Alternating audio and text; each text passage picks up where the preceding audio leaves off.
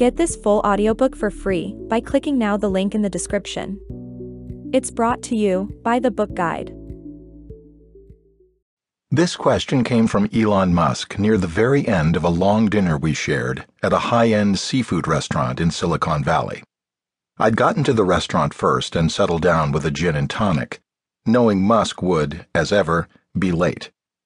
After about 15 minutes, Musk showed up wearing leather shoes, designer jeans, and a plaid dress shirt. Musk stands six foot one, but ask anyone who knows him and they'll confirm that he seems much bigger than that. He's absurdly broad shouldered, sturdy, and thick. You'd figure he would use this frame to his advantage and perform an alpha male strut when entering a room. Instead, he tends to be almost sheepish. Its head tilted slightly down while walking, a quick handshake hello after reaching the table, and then butt in seat. From there, Musk needs a few minutes before he warms up and looks at ease. Musk asked me to dinner for a negotiation of sorts. Eighteen months earlier, I'd informed him of my plans to write a book about him, and he'd informed me of his plans not to cooperate. His rejection stung, but thrust me into dogged reporter mode. If I had to do this book without him, so be it. Plenty of people had left Musk's companies, Tesla Motors and SpaceX, and would talk, and I already knew a lot of his friends. The interviews followed one after another, month after month, and 200 or so people into the process, I heard from Musk once again. He called me at home and declared that things could go one of two ways. He could make my life very difficult, or he could help with the project after all. He'd be willing to cooperate if he could read the book before it went to publication and could add footnotes throughout it.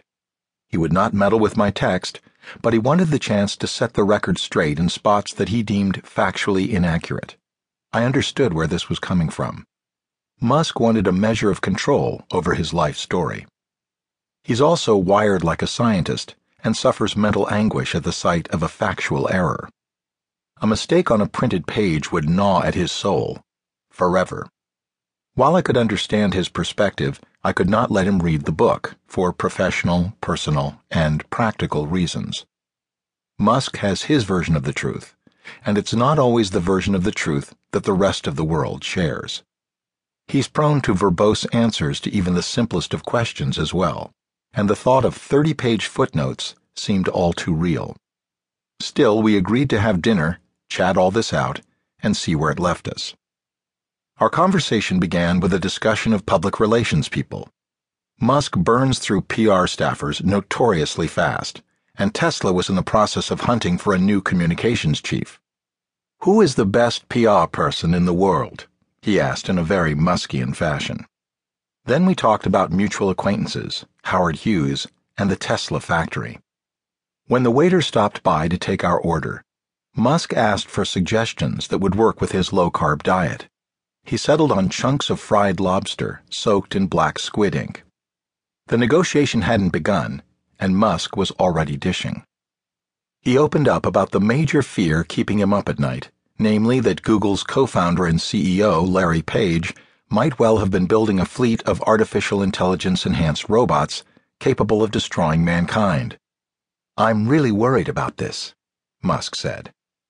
It didn't make Musk feel any better that he and Page were very close friends, and that he felt Page was fundamentally a well intentioned person and not Dr. Evil. In fact, that was sort of the problem. Page's nice guy nature left him assuming that the machines would forever do our bidding. I'm not as optimistic, Musk said.